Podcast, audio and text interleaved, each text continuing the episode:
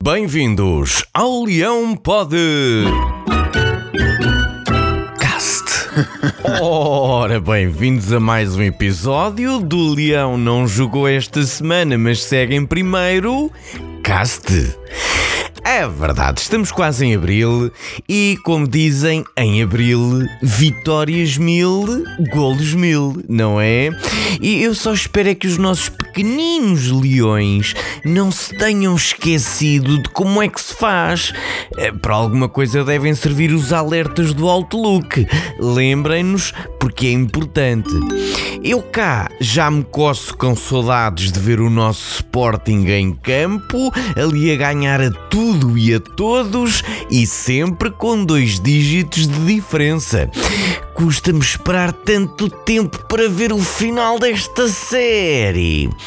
Ninguém gosta de esperar muito tempo para chegar ao fim. Ora, perguntem lá aos seguidores da saga do Apito Dourado ou da Operação Lex. Hã? Aquilo quando parece que agora é que vai, acontece sempre qualquer coisinha e lá temos nós de esperar pelo próximo episódio. Uh -oh. Isto devia ser era como na Netflix.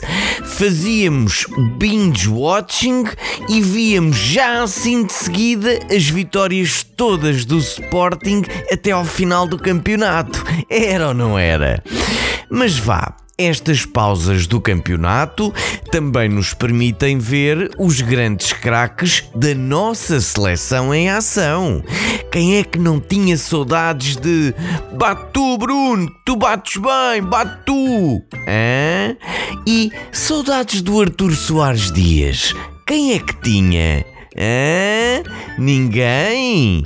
Mas é que este digníssimo árbitro internacional, de seu nome eu é comando e para mim não entrou, faz lembrar a arbitragem portuguesa, não é? Faz! Até porque pediu desculpa pelos dois pontos que nos retirou e que podem ser muito importantes nas contas finais. E nós sabemos do que falamos. Ainda nos lembramos das seleções antigas em que era até ao último minuto e a rezar que houvesse mais algum golo no outro jogo qualquer do grupo para ver se passávamos. mas não te preocupes, Ronaldo.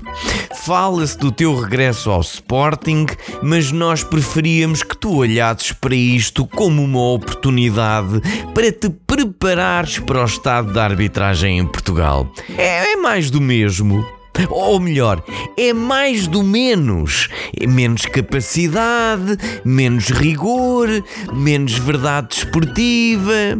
Pois é.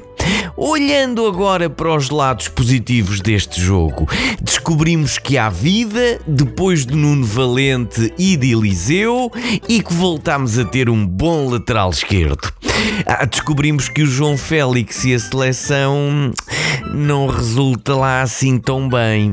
Pois é, e esta forma física do João Félix pode trazer problemas sérios ao Benfica, porque assim o Diego Costa já não vem para fazer aquela dupla mortífera com o Cavani.